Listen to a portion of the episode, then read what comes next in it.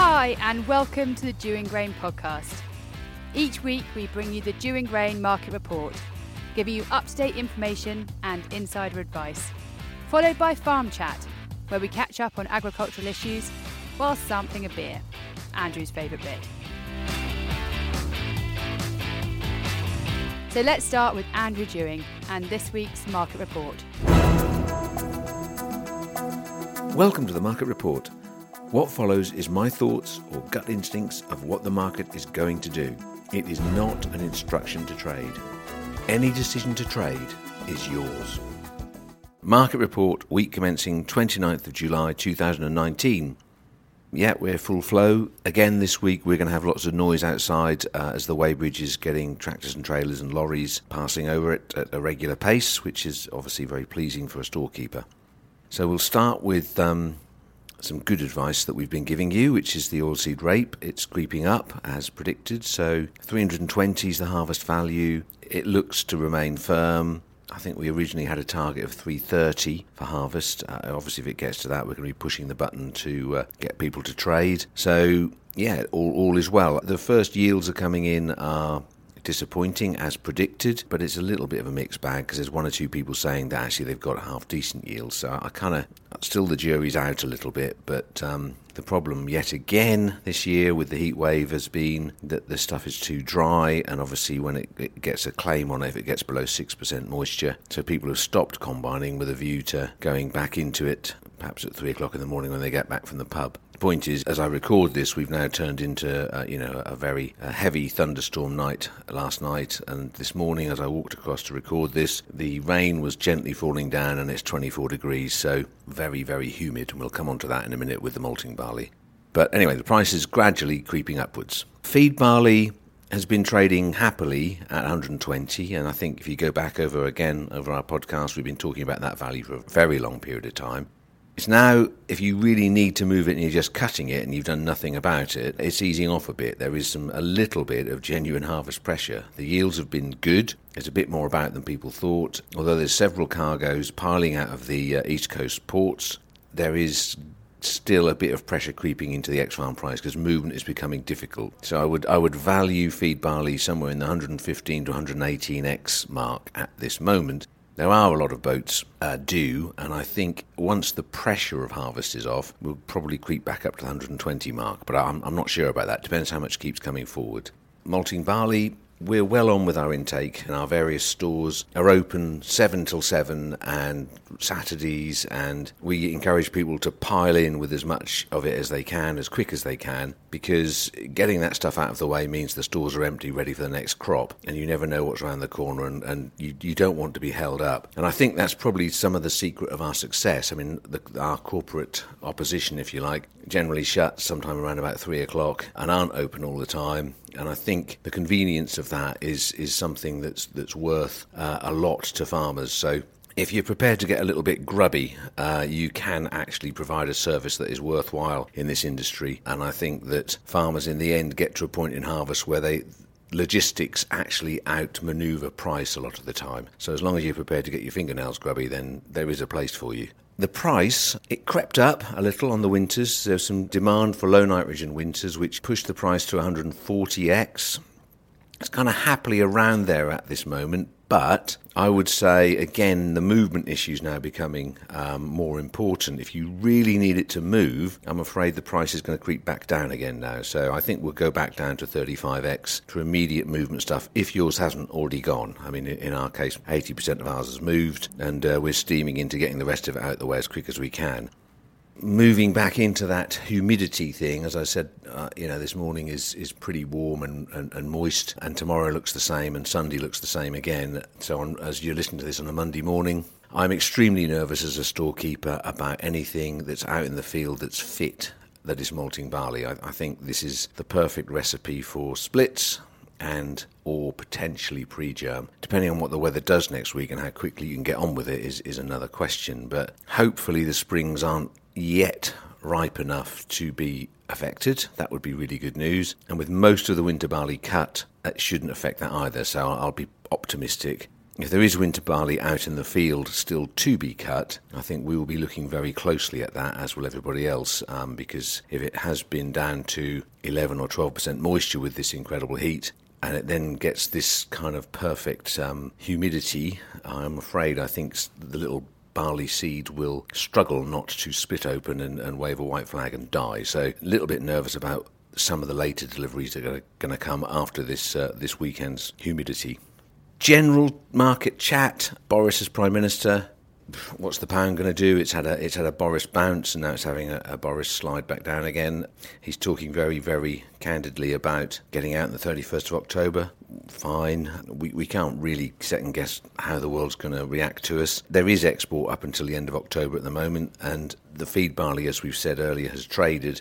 Feed wheat, there's some cargoes that have gone on, and some of the bigger companies in-house will be able to do some trades. There's not enough been done to hit the surplus. You know, moving on to wheat prices, they're static. They're completely sitting there still. So 140x for November, 39.40x, somewhere in that region. Anecdotal evidence of the first cut wheats from Essex that we've heard of are very good yields. Now, I don't want to, one swallow doesn't make a summer, but I think that the yields of wheat are going to be good. We've said that before, maybe not completely barn-busting, but good. And I think that will put some pressure on our market, possibly. The quantity looks like it's going to be hefty. So with that in mind, I'm very nervous about price from a logistics and physical perspective. The world can't seem to make its mind up on which way it wants to go. There's issues, there's crops being reduced in size all over the world at the same time that we're in harvest. And I blow hot and cold on whether it's going to go up or go down in the next week, let alone the next month. I think long-term view, I'm pessimistic due to our export prospects in the UK, but is the world going to have a dramatic rally through the corn problem?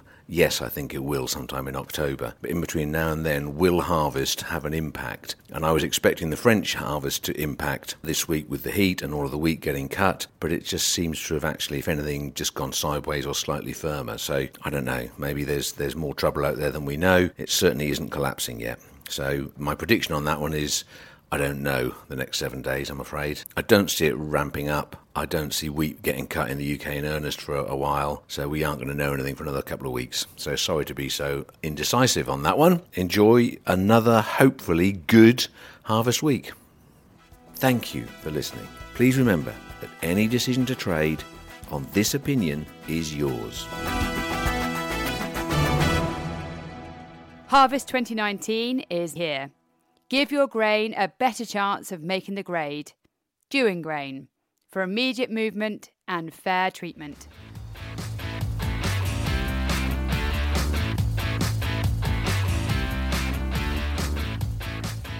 And now it's time for Farm Chat. This morning I've got with me Jason Borthwick. Good morning, Jason. Good morning. And I've discovered something about you this morning. You work and your farm is on one of the most beautiful coasts in the world. That is a very true statement. Yes, we love that part of the world. And yet you've chosen to live in Aylsham. Yep, even being a farmer on the North Norfolk coast does not allow you the opportunity to find a sensibly family-sized house that is affordable in that part of the world. That is incredible. I mean, obviously, I understand your choice of Aylsham because this is where GCHQ is for Dewing Grain. But it's a lovely town, and it's just gives a good, really good centre for... We're very Norwich-centric in terms of our social life and stuff, so it works very well for us. And it's far enough away not to worry about the everyday sort of firefighting. Well, that's the point. It's a 40-odd, 45-minute trip, isn't it? And that's quite a distance. Most farmers are right on top of what they do inside their four hedges. That is very true, and it's really nice not looking out the window and then worrying about all the minutiae. I've got time to think and space to think out here. Yeah, I get that. So tell me about the farming bit. What happens at home? What have you got? What do you do? So we farm 1,000 acres. About 650 is ours and about 350 from Holcomb. And then we've got about 45 acres of woodland. And it's all the basic crops, so the malting barley and the milling wheat and potatoes, carrots, a bit of maize, occasionally sugar beet, depending on British Sugar wanting to have it or not. And then the odd sort of mix, parsnips and beans and that kind of thing. Okay, and the land type is pretty... We've got sort of really three types, because we've got the really heavy land down at the front on the reclaimed marshland, mm-hmm. On the north side of the farm, inside the seawall, which was the bit that was flooded back in 2000, 2013 when the sea surge happened. Does that not affect it, the saline influence? It did for the first sort of year and a half. Originally, we thought it would take a good 3 years, but actually it was a lot quicker than we expected. But it's very heavy soil, so it can be quite exciting for all the wrong reasons. If a perfect year, you can get amazing yields. The wrong year, you're just pulling out tractors left, right and centre. Perfect year then. Yeah, at the moment. Yeah, fingers crossed. We'll see. The weather forecast for the next couple of weeks could be interesting, but we'll see what happens. Well, you haven't started harvest. You've had no winter barley, so no. I guess the spring barley must be getting close. Yeah, we're not far away. We thought we might start next week, so I guess it'll just depend on the on how the weather throws at us next week or so. The forecast depends who you. It's best to watch one that tells you what you want to hear. Yeah, yeah. We've learned that from our events. That's the best way is you see a weather forecast you like and then just stick with it. I'm dreading the effect of this humid weather on the barley. Up to now, everything's been great. The winter barley's are sound, but if it's going to stay wet for 2 weeks, I'm going to be very worried as a storekeeper. Yes, yeah, I think it's going to be interesting. So there you see, you've got this farm, and there's a life for you ahead, and you decided to diversify. You went in another direction. So talk me through what you've done, because it's pretty expensive. Well, to start with, the farm really was a diversification from business in London when it first started with my great-grandfather, mm-hmm. and has been that way for a couple of generations. Dad was the first one sort of to properly, permanently live in the village, and he had diversified quite a lot. My grandfather diversified quite a lot. So I just sort of continued with that. And I would not describe myself as a farmer. I'm definitely someone who's more interested in the diversification. Although, having said that, as I'm moving towards my 50th, I'm definitely finding I'm more and more interested in the farming aspect of it, but more as a 650-acre farm of what do we do with that and where do we take it? But the diversification has been wide. So I always describe it as we're farm tourists rather than farming crops. We're in a beautiful location, but we do have the issue of the fact that half of our catchment area and we can't really grow because of the size of our neighbours. So therefore, we've had to find alternative ways to make a farm of that size pay for itself as machinery's got bigger. We've gone down the route of backpackers hostel, campsite, groups hostel, tourist information centre, shops, cafe, supermarket, and lots of big events. That sounded like so little in just one sentence. That's about 16 podcasts there. Which one do we start with? Supermarket? Well, the shops and cafe are run as Dale Gate Market, and so we don't run those individually. So we're landlord to a group of independent businesses. And then the Backpackers Hostel and Campsite and stuff is run as another company, which I'm MD of, and then my business partner, Chris, is the sort of operations director of, and he runs that side of things. Okay. So those kind of, they are sort of separate businesses, even though they're interrelated with what we do. You mentioned that people can't afford houses in that part of the world, which is really strange. It's Chelsea-on-Sea, isn't it? Yeah. So your clientele, are they all incredibly South London, or do you get? No, we are the budget end of the market, which is completely different to the rest of the thing. So we are sort of retired couples with a motorhome, people coming up to do kite surfing and wanting a bed, in a dorm, just a bed, just literally, just a bed for sort of £15-20 a night.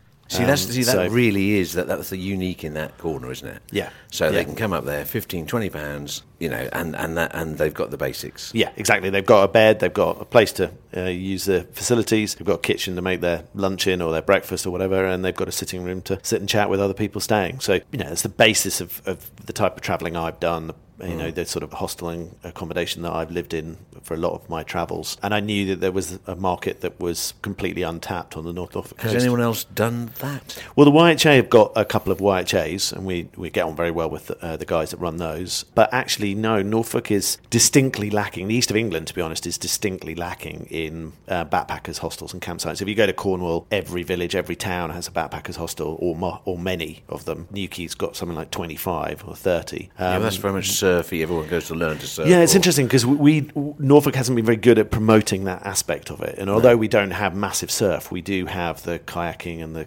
paddle boarding. We have some pretty hefty surf. Yeah, but if you talk to the surfers in Cornwall, they look at it very thing. But the kite surfers and the windsurfers and the kayakers and paddle boarders and stuff absolutely love the North Norfolk coast, and we just haven't quite linked up with that whole sort of surfy culture. But that's kind of what we do. That is Deepdale, and it fits really well. If you go to somewhere like Newquay, the vast majority of people who go and stay in Newquay, they stay because of the surf culture, but actually they don't go anywhere near a surfboard. It's that sort of sense of osmosis, I'm a surfer because I stay in the same hostel as somebody who surfs. Yeah, lemon juice in your hair. Yeah, absolutely. Man. Yeah. And all that. Yeah.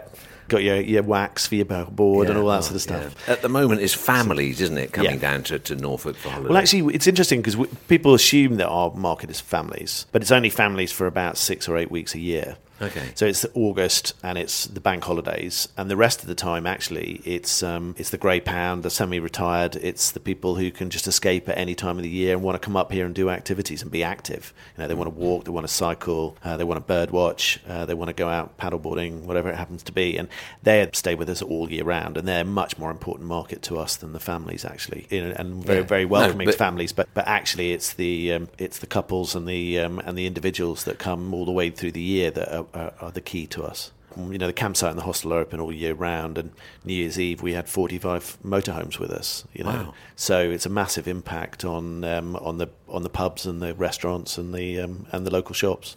You've diversified. You get people to come in. You raise your profile. You've gone into music, and talk me through that. We've always done events, so our Christmas market, for example, 15 to 20,000 people come to see us over 3 days, and we support about 140, 150 local producers with that one. And we now have the spring market as well, and the same weekend we have our Hugo, which is all about walking and cycling and a bit of live music. Hugo is... It's a Danish word for, essentially, it's kind of finding your inner happiness. Hugo.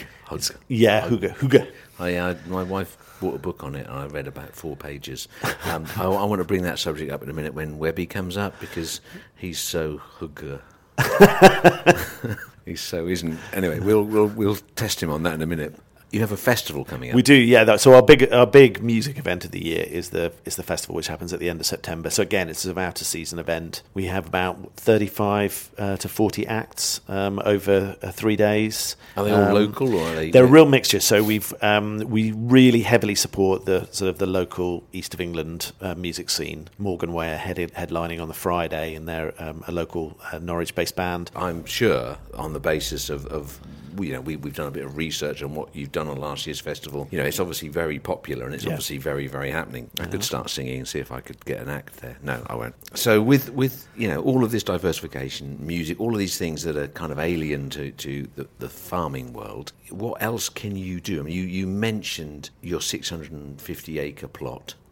What do you mean by that? Have you got other ideas? Well, as I said, I'm not a farmer, so I look at it as the farming has been massively important. We wouldn't have been able to do any of the diversification without the farming. So I don't want to get rid of farming, and I have a real passion that farmland should stay as farmland, because we can't feed ourselves. But we need to think carefully about how we work that on a 650-acre farm, because we're just not big enough to be a traditional farm. So what do we do? And so this is where we're beginning now to sort of think about things like agroforestry and the like. We'll slightly have to be led by whatever the agricultural policy brings us. Now there's an exciting new world. Yes, that's going to be interesting, because it may be very similar to the green paper that we've all seen, which doesn't mention food production once, or it may be completely different now. But we'll just have to wait and see. But I'm sort of hoping that the conservation is the way that it goes, because that will be brilliant opportunity for us. At Deepdale, with 45 acres of woodland, we've got the opportunity then to sort of take that and really make something work, and then to go down the agroforestry route and do something really interesting. Agroforestry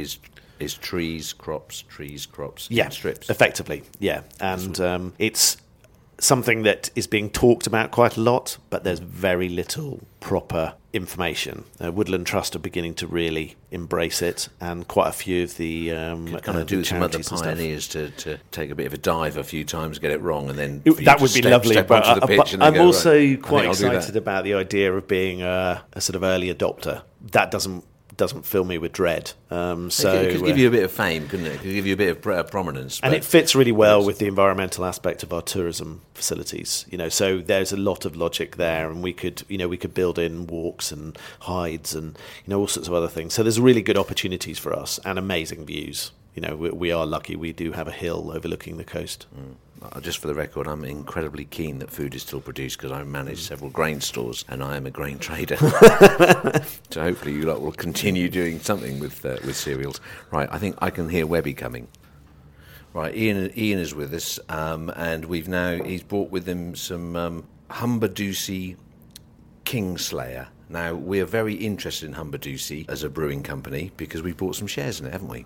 Yeah, we have. It's quite a cool little thing to be part of, and it's one of our non-exec directors, came with his son, John, and yeah, it's cool. I really like the way it's branded.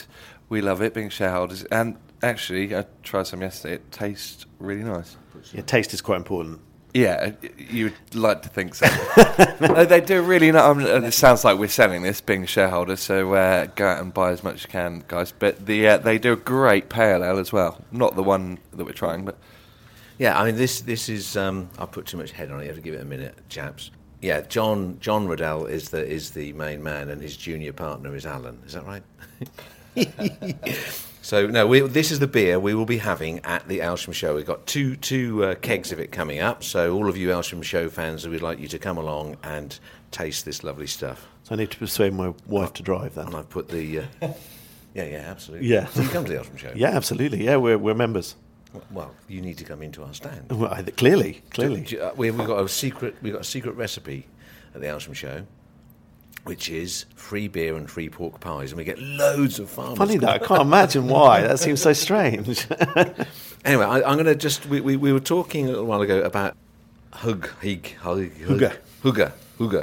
I'd like you to enlighten Ian, who probably is naturally one of the best hyggers there is. So just, here you go, just talk him through hygge. So do you have any idea what the concept is? No, I was going to say that's something that my missus is after me doing every now and again in the evening, but... I'm not the most affectionate lad, but...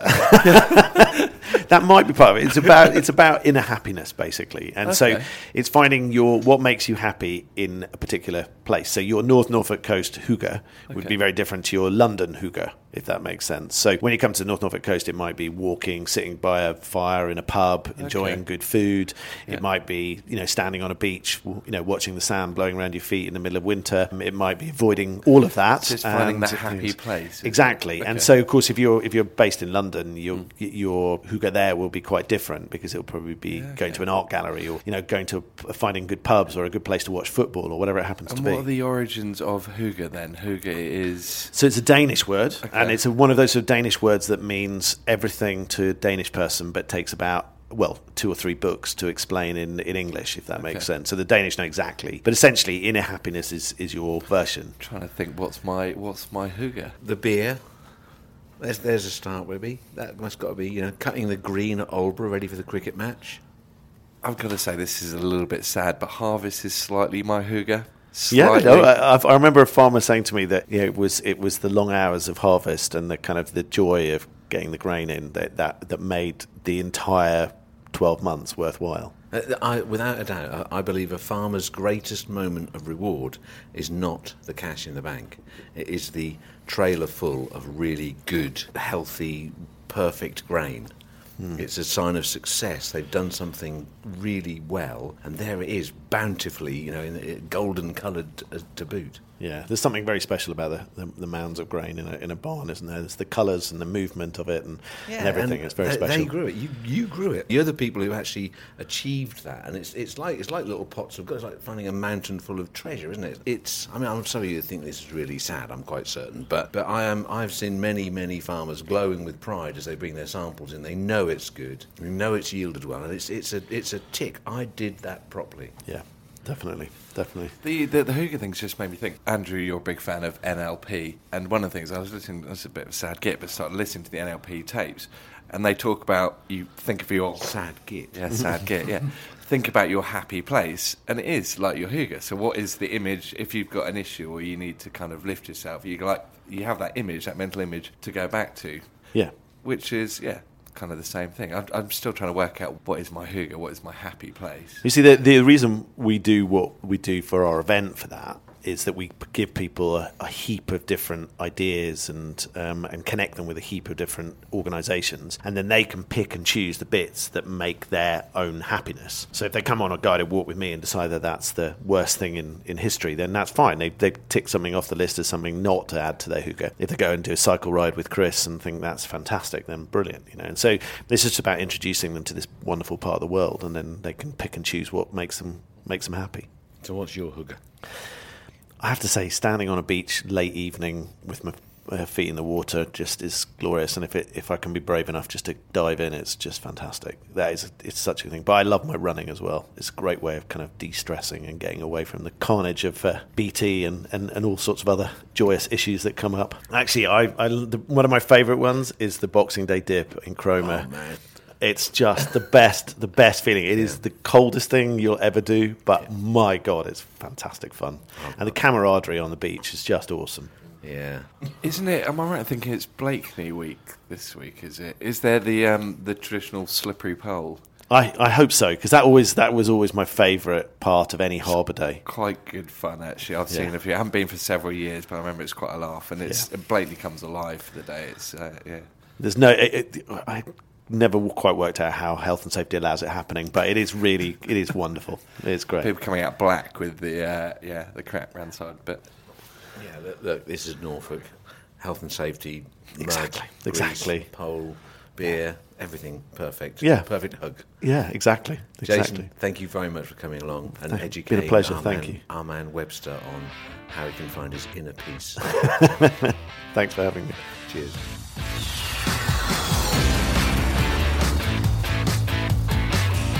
Thanks for listening. Make sure you subscribe to get new episodes as they're released. Dewing Grain are independent and local grain traders.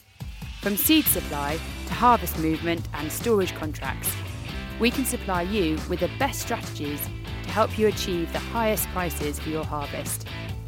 Call now on 01263 731 550 or email info@dewinggrain.co.uk, or follow us on Twitter. We are @Dewing Grain. The Dewing Grain podcast is produced by Tin Shed Productions in conjunction with East Coast Design Studio.